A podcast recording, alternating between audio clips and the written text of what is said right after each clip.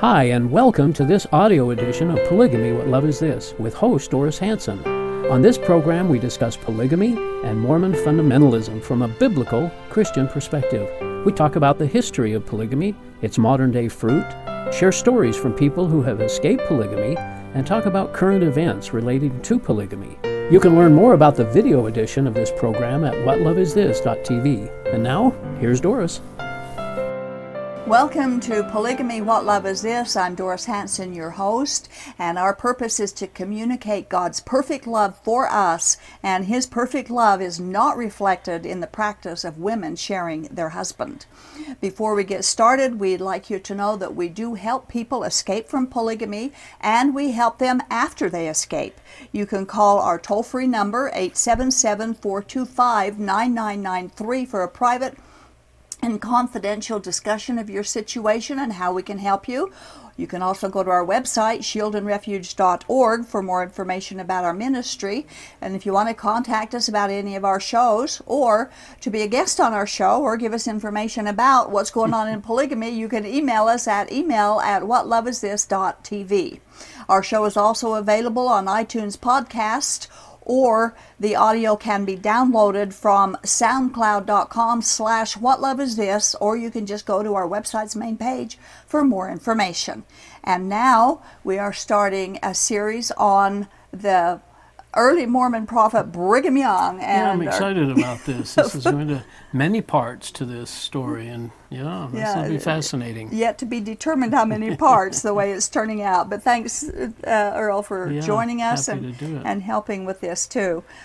We've spent many accumulated hours on our shows in the past 9 years talking about Joseph Smith, and presenting many proofs that he was a false prophet, a wolf in sheep's clothing. We've discussed his polygamy, his plural wives, his approach to single and married women, coercing them to marry him. We've looked at Joseph Smith from almost every angle, but we've not taken such a good look at Brigham Young. We've quoted Brigham Young several times and discussed many of his false teachings, but now we want to cover some other aspects of his leadership. Brigham Young is almost as powerful an early figure in Mormonism as Joseph Smith was. His harem was larger, his leadership was more aggressive, but that's not to say Joseph Smith wasn't an aggressive leader either. But Brigham Young preached so many sermons, along with many other Mormon preachers, that a full 26 volumes of books could barely hold all they had to say, and it's called the Journal of Discourses. And these Journal of Discourses were filled with sermons to the Mormon people at that time, and they were highly valued, very highly valued, but the LDS Church has now devalued these recorded teachings. Much of what we quote will come from there, but not just there. And a lot of these were from general conferences. Mm-hmm, they were. Conference. From the tabernacle presentation. Absolutely, they were. Yeah. The character and the doctrine of Brigham Young, however, are evident when reading his discourses, and Brigham Young considered himself a prophet and a leader, and the Mormons followed him as such, and he led with an iron fist. There was pitiful little free agency in Mormonism for the early pioneers, and even less for polygamous wives. And so we decided to dedicate some shows to zero in on Brigham Young, discuss some things that maybe many of our viewers already know, and hopefully present some things that perhaps you haven't known before. And even more hopefully, encourage you to check things out. Find out if your eternity depends upon what Brigham Young said your eternity depends upon. We quote from an online history of Brigham Young, Mormonism, regarding Brigham Young, and his initial response to the Book of Mormon. Yeah. In 1830, a young man named Samuel Smith, brother of Joseph Smith, came to preach about the newly founded church, the Church of Christ, or Mormon Church. Smith left a copy of the Book of Mormon with Brigham's brother Phineas, who read it, passed it to his father John Young, who gave it to his daughter, who finally gave it to Brigham. Brigham was intrigued but cautious. For 2 years, he carefully studied the Book of Mormon and put it to every test he could devise. He studied the Bible as well. Finally, in early 1832, a young Mormon missionary gave a humble testimony of the Book of Mormon in Brigham's presence. Brigham later said that this humble testimony entered like fire into his bones, and he knew the truth. Okay.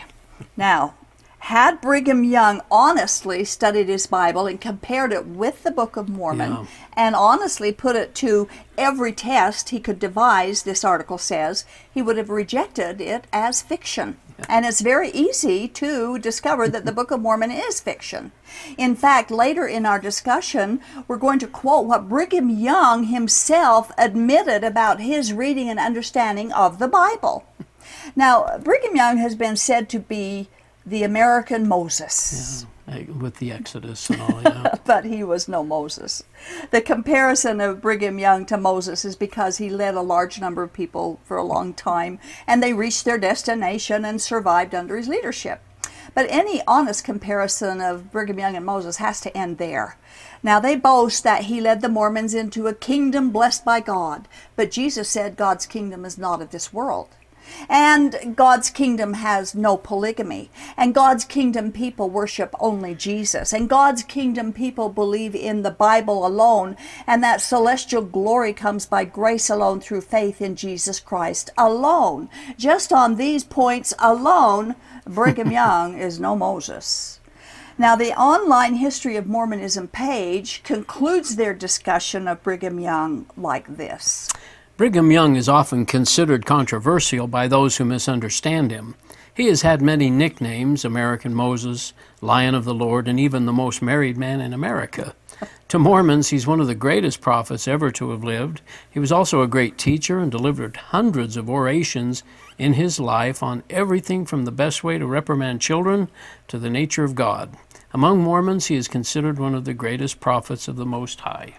Now, that's their opinion of Brigham Young. Now, most Mormon fundamentalists also embrace and revere Brigham Young as God's prophet. But if he is considered by Mormons as one of the greatest prophets, why are so many of his teachings rejected by today's Mormons? And since so much of what he taught has been rejected by them, it's obvious they don't trust much of what he preached. So, in the spirit of someone else's question, why should we trust Brigham Young when the church he led doesn't trust him? God said that when a prophet speaks in his name and it turns out to be false, that he's a false prophet, and that false prophet must be rejected in totality. Brigham Young said many things in the name of God that is not true and is completely rejected in today's Mormon church. For instance, Brigham Young did teach and claimed it was a revelation that Adam is God. He said this. Yeah, this is the biggie. "Now hear it, O inhabitants of the earth, Jew and Gentile, saint and sinner. When our father Adam came into the Garden of Eden, he came into it with a celestial body and brought Eve, one of his wives, with him. He helped to make and organize this world. He is Michael, the Archangel, the Ancient of Days, about whom holy men have written and spoken. He is our Father and our God and the only God with whom we have to do." Wow. That's what Brigham Young taught and preached. And there was a lot of opposition to his Adam-God doctrine, but that didn't stop him from preaching it. Yeah. We quote again from the Deseret News in 1873. "How much unbelief exists in the minds of the Latter-day Saints in regard to one particular doctrine which I revealed to them and which God revealed to me, namely that Adam is our father and God." He claimed God revealed it to him. Yes. He claimed it came from God. Now, to be sure that we all understand that when Brigham Young preached this, and he preached it many times, he wanted everyone to know that it was doctrine. He said this. Not too proud, was he? "I have never yet preached a sermon and sent it out to the children of men that they may not call Scripture. Let me have the privilege of correcting a sermon, and it is as good Scripture as they deserve." So they would give him the notes of the sermon, and he would correct it, and it's in the Journal of Discourses. So it's what he said he meant. Yeah. And as always, we encourage our naysayers to do their own research. When Brigham Young preached the things we're going to discuss, he either meant them as being truth, or he knew they weren't truth and taught them anyway. Either way, he can't be trusted. And the quotes we use are not just Brigham's personal opinions. They were given from the pulpit. In 1864, Brigham Young said this about wars. If I had my wish, I should entirely stop the shedding of human blood. Really? He was against the shedding of human blood in battle. And standing alone, that sounds really good. But he taught the opposite in his blood atonement doctrine. And this is also from Journal of Discourses. I say that there are men and women that I would advise to go to the president immediately and ask him to appoint a committee to attend to their case, and then let a place be selected and let that committee shed their blood. We have those amongst us who are full of all manner of abominations, those who need to have their blood shed, for water will not do. Their sins are of too deep a dye. Now, this was by Jedediah M. Grant, but he's telling them to go to the president to have his blood shed. And the president, of course, was Brigham Young, put to death for their own sins. Brigham Young did teach blood atonement as a doctrine for the people to embrace and to practice, and they did practice it. Again from the Journal of Discourses, it is true that the blood of the Son of God was shed for sins through the fall and those committed by men. Yet men can commit sins which it can never remit. There are sins that can be atoned for by an offering upon an altar. They must be atoned for by the blood of the man. That is the reason why men talk to you as they do from this stand. They understand the doctrine and throw out a few words about it. You have been taught that doctrine, but you do not understand it.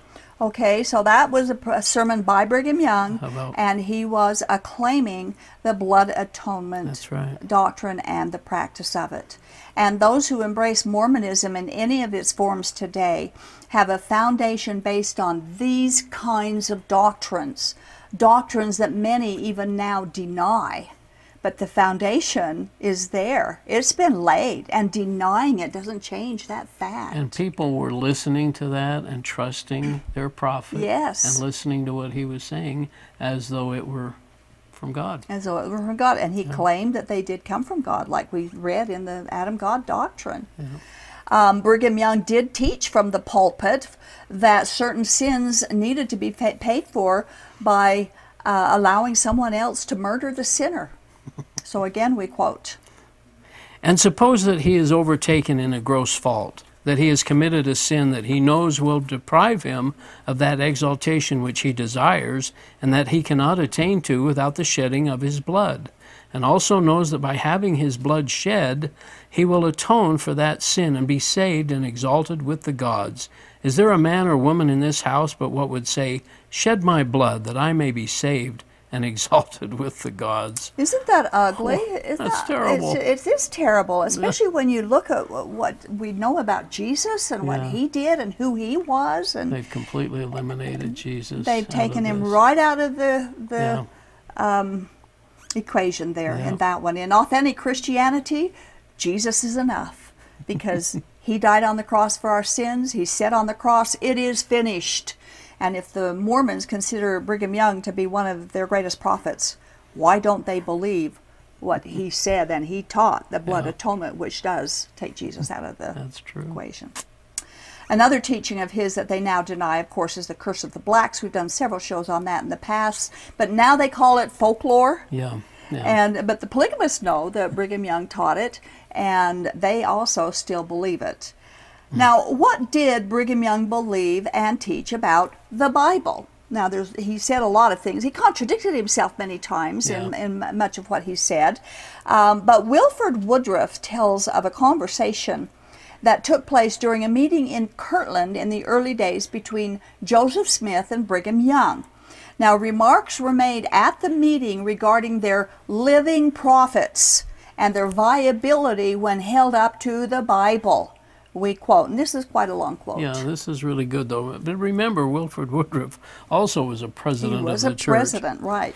A leading man in the church got up and talked upon the subject and said, "You have got the Word of God before you here in the Bible, Book of Mormon, and Doctrine and Covenants. You have the written word of God, and you who give revelation should give revelations according to those books, as what is written in those books is the word of God. We should confine ourselves to them. When he concluded, Brother Joseph turned to Brother Brigham Young, and said, Brother Brigham, I want you to go to the podium and tell us your views with regard to the living oracles and the written word of God. Brother Brigham took the stand, and he took the Bible and laid it down. He took the Book of Mormon and laid it down. He took the Book of Doctrine and Covenants and laid it down before him, and he said, There is the written word of God to us concerning the work of God from the beginning of the world almost to our day. And now, said he, when compared with the living oracles, those books are nothing to me. Those books do not convey the word of God direct to us now, as do the words of a prophet or a man bearing the holy priesthood in our day and generation. I would rather have the living oracles than all the writings in the books. That was the course he pursued. When he was through, Brother Joseph said to the congregation, Brother Brigham has taught you the word of the Lord, and he has told you the truth. Now, some of our viewers may say, well, that was then, and we don't agree with that, and blah, blah, blah. But this is written in Ezra Taft Benson's Quorum of the 12 when he's giving the 14 points of a true prophet. Wow. And it's online. People can find that online. And I do believe that if the prophet said something, that most or many faithful would follow, whatever it was. Yeah. And it could contradict, like he said, the Book of Mormon, the Doctrine and Covenants, the Bible, anything that the Mormons deem as scripture. They consider that a virtue, that they have living prophets, can supersede everything. That's something God warned us against. That very thing is what God warned us against. Yeah. They were taught the written word was not as important as the word of the priesthood holders or their prophet leader. Is that any different than Warren Jeffs and what we've quoted with when he keeps saying to be under the priesthood and follow the priesthood authority? There's no difference. No, but nothing. Yeah. So for our viewers who have watched very many of our previous shows, you can find where we have quoted dozens of teachings from Mormon and polygamous prophets that contradict each other, that contradict Mormon teachings, that contradict the Bible, and even contradict Joseph Smith's version of the Bible. Yeah. And there's no solid foundation in that. There's not a man that lives now or since Jesus whose word is more important than what is written in the pages of the Bible, which is a solid foundation. I'll take God's word of promise any day, his promise that he'll protect his word and that it will endure throughout all generations and that it will never be lost over the word of man who says God said something that he didn't say. In 1852, Brigham Young was preaching on his heresy that Elohim had sexual relations with Mary to conceive Jesus. Obviously, many people didn't believe him. And so this is how he responded. Treasure up these things in your hearts. In the Bible you have read the things I have told you tonight, but you have not known what you did read. I have told you no more than you are conversant with. But what do the people in Christendom with the Bible in their hands know about this subject? Comparatively nothing. Okay, now he's bringing in his knowledge of the Bible here. Right. And so 2 years later, Brigham Young himself admitted that he rarely read the Bible, and when he did read it in the past, he didn't understand what he was reading. We quote. Yeah, this is from 1854. I think these preliminaries will satisfy me, and I feel prepared to take my text. It is the words of Jesus Christ, but where they are in the Bible I cannot tell you now, for I have not taken pains to look at them. I have had so much to do that I have not read the Bible for many years. Mm-hmm. I used to read and study it, but did not understand the spirit and meaning of it. Now that's from his own admittance. Prophet of God. That's a prophet of God. So in his 1852 sermon, he charged Christians for reading the Bible and not understanding what they're reading. And then he presumes to help Mormons understand what they're reading in the Bible, and then admits he never understood what he himself read in the Bible. As Earl said, can this be a prophet? We didn't make this up. It's all written down in Mormon history. And yes, Brigham Young did teach that God had sex with Mary to produce Jesus. Polygamists believe it, and secretly many LDS still believe it, even though the Mother Church fails to admit it as doctrine. Another quote. Yep. from the Journal of Discourses, when the Virgin Mary conceived the child Jesus, the Father had begotten him in his own likeness. He was not begotten by the Holy Ghost. And who is the Father? He is the first of the human family. And when Christ took a tabernacle, it was begotten by his Father in heaven, after the same manner as the tabernacles of Cain, Abel, and the rest of the sons and daughters of Adam and Eve. Jesus, our elder brother, was begotten in the flesh by the same character that was in the Garden of Eden and who is our Father in heaven. And that whole quote you just read is nothing but heresy. Yeah, very absolutely. Dangerous heresy.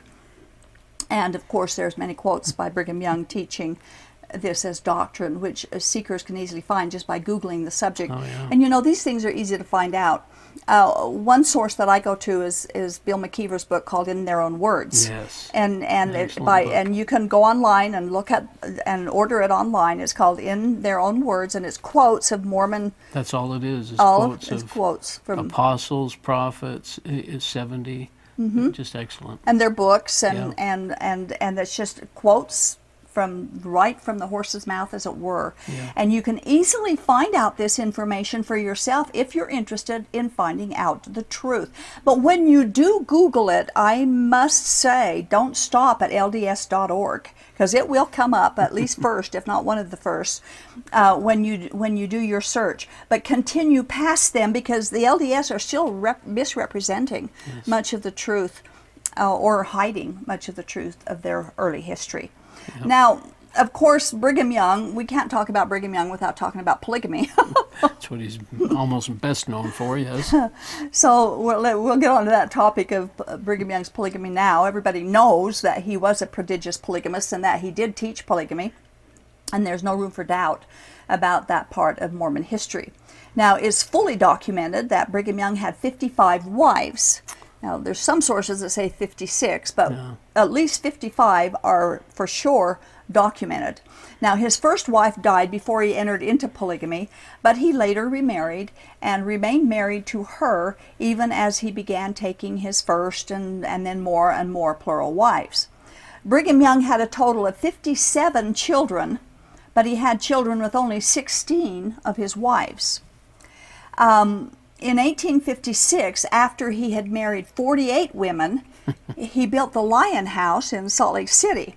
Now, the building is still standing in downtown Salt Lake and is called the Beehive House, which is an appropriate name considering its initial use. That's where he had a lot of his wives live. They lived there, yeah. There in that Lion House, called the Beehive House now. In 1863, Brigham Young was 61 years old, and he married 24-year-old Amelia Folsom. And it was her first marriage, and rumors are that she became his favorite wife. Oh, boy. With almost 40 years difference in their ages, it's not difficult to imagine that she would become his favorite wife, but he was old enough to be her grandfather. Yeah, that age. And as we go through some of these things that Brigham Young did, and especially things like this, old men married young girls then too. Yeah. And if they're going to be angry at Warren Jeffs for what he did, he just did what his prophet before him did. You got to be angry at Brigham Young and Joseph Smith, because they did the same things. Now he ended up taking a lot of Joseph Smith's wives. He did. He took. Well, Heber C. Kimball took some. Heber C. Kimball and Joseph Smith took most of them. Brigham Young. Brigham Young and Heber C. Kimball took most of Joseph Smith's plural widows. Some of them left the church and went back to their original husbands. And some did that too, and then some didn't, like Zena Huntington, a very sad thing. Yeah. But as I started doing the research for these shows on Brigham Young, I planned on doing 3 shows. Yeah. And I got more and more information. So many quotes. So many topics, huh? There are a lot. There are lots of things that maybe people don't know about what he said or what he taught.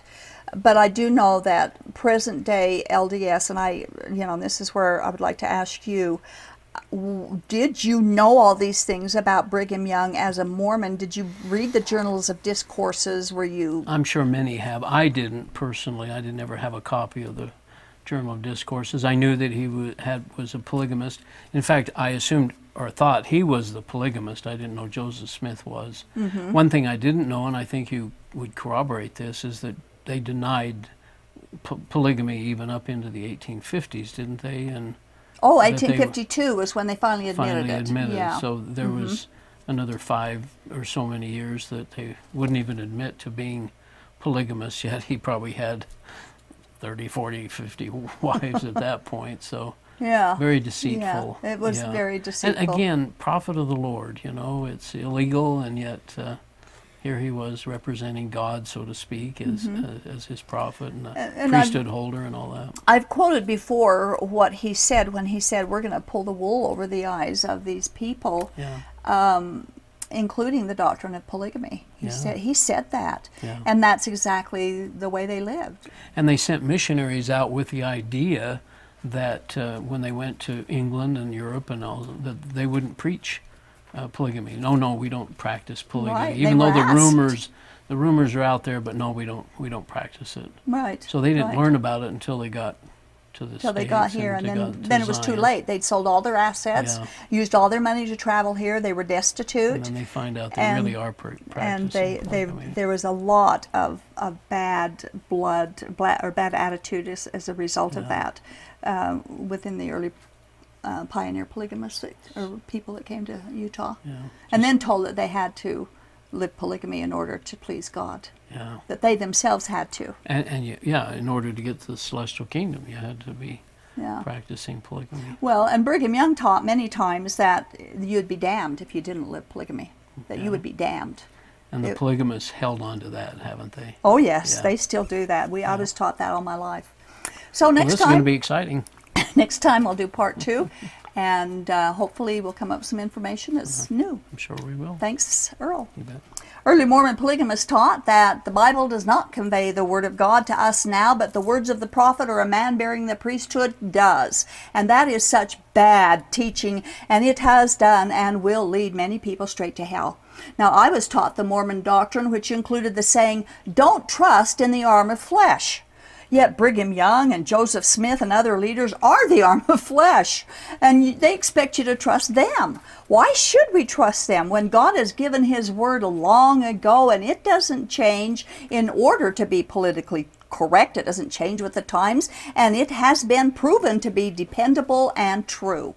And God's love is demonstrated and communicated throughout His Word, and polygamy is not part of it. Instead, Jesus invited us to rest in Him. That's the best place to be. Thank you for watching. This has been the audio podcast edition of Polygamy, What Love Is This? This program is a production of A Shield and Refuge Ministry and Main Street Church of Brigham City. You can view current and past video episodes as well as download audio episodes of this program at whatloveisthis.tv. If you or someone you know is in need of assistance in leaving a polygamous situation, please contact us. We are here to help. All of our contact information can be found at shieldandrefuge.org or call us at 877-425-9993. If you have any questions or comments about this or any of our other programs, we'd love to hear from you. Write us at email@whatloveisthis.tv. Thanks for listening, and we hope you'll join us again.